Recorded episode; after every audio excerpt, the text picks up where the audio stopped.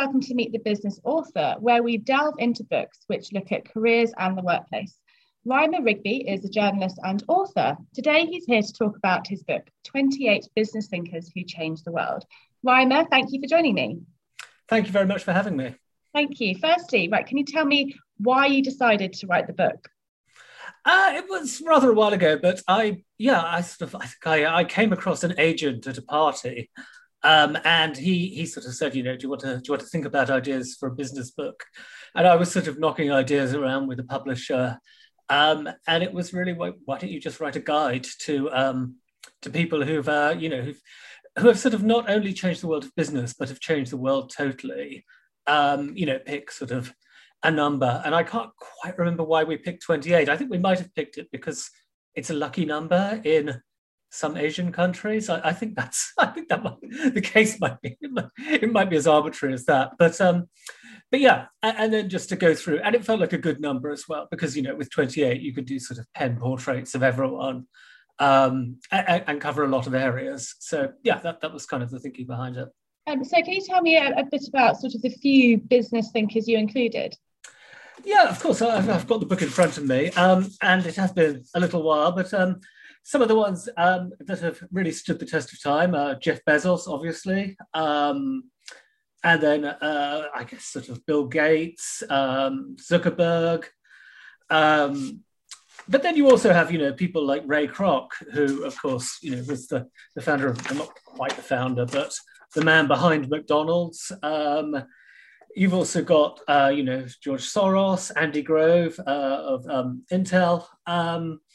Uh, I'm just trying to think, Herb Kelleher, who I think was the guy behind Southwest Airlines. I might be misremembering that, but but if he was, you know, he basically invented the low cost flying model. So you have people who sort of, you know, they they, they change their industries, they change the way we work, or they change the world. And I mean, if I was to write it now, um, as it's a few years old, I would probably include Elon Musk. Um, simply because you know th- there's no one else like him. He's a you know he fuses business and celebrity um, in a sort of mimetic way that, that no one else does. So yeah, that's that's the sort of criteria.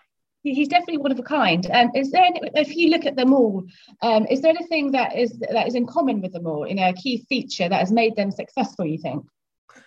Um, I think there are. I mean, I was looking. You know, Tim Berners Lee, for example, is in there, and you know he I mean, he probably became somewhat wealthy, but he, he, didn't become wealthy like Jeff Bezos.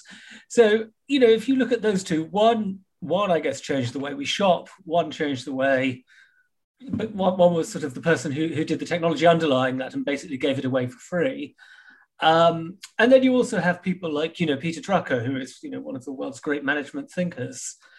So I think, you know, the, perhaps the only thing they have in common is that I mean, I would guess they were all pretty hardworking, um, you know, reasonably intelligent. Um, you know, had some luck as well, I suppose. Um, so yeah, there, there, are commonalities, um, but you know, is there much in common with Bezos and Tim Berners-Lee other than they both work in tech? Not perhaps not really. Yeah. Are there any women in your list? Um, yeah, there are a few. Where are we? Um, uh, we, as I say, it's it's a little I, I, I, probably need to revise it, but Anita Roddick is one.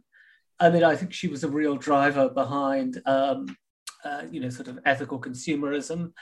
Um, and if you think, you know, back to the body shop, um, you know, she was doing a lot of stuff in the 90s, which is very, very common now, but in the 90s was, you know, sort of seen as borderline cranky.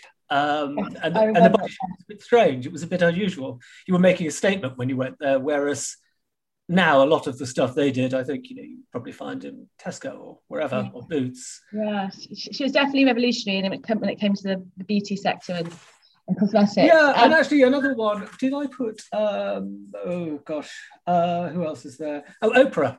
Um, who I think is interesting in that you know if you were to ask me who she has a lot in common with, I'd say perhaps she has quite a bit in common with Elon Musk in the sense that for both of them, almost their biggest product is themselves. Um, I mean, obviously, she's very different in many other ways. Yeah, so that's very interesting, isn't it? Um, so your book spans industries, so readers can really get a glimpse of many, many different sectors and, and work out, you know, how, yeah. how they get to the top.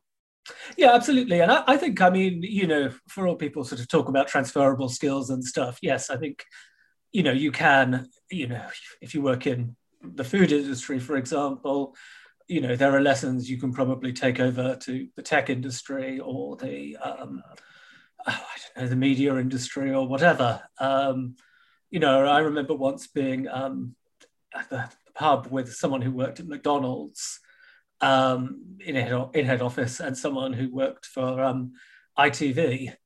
And, you know, one of them was sort of saying, well, you know, it's not the same. But she was like, well, you know, our adverts pay your wages. Um, and our customers are the same people. So, you know. Okay. No, that's really interesting. So, have you got any more books coming up, Rhymer? Um, I've uh, I, I, actually did a second one after this, um, which is very much the kind of thing that you guys look at as well, which is called The Careerist, um, which was based on a column I did for the Financial Times for years, um, and was essentially career tips, how to get ahead in your career, um, and, and, that type of thing. Um, it actually has quite a bit in common with this in some ways, um, you know, because obviously all these people did get very far ahead in their careers. Um, but yeah, it sort of looked at workplace issues, and, and that's what I've always written about. And you know, the sort of dilemmas, you know, changing ways of work, and of course, we've seen a huge amount of that recently. Um, you know, two years ago or three years ago, you and I might have been doing this in person. We, we um, might have, and I, hope I hope we, we might be able to do this in person. Perhaps when you do your when you update your book on on 28 business thinkers who change the world. Rhymer, thank you very much for joining me. I, I hope we can speak soon. No, not at all. Thank you very much for having me on. Thank you for listening. To buy the book, head to Workl's Business Library, where you can browse over 300,000 books on careers, business, and the workplace. See you next time.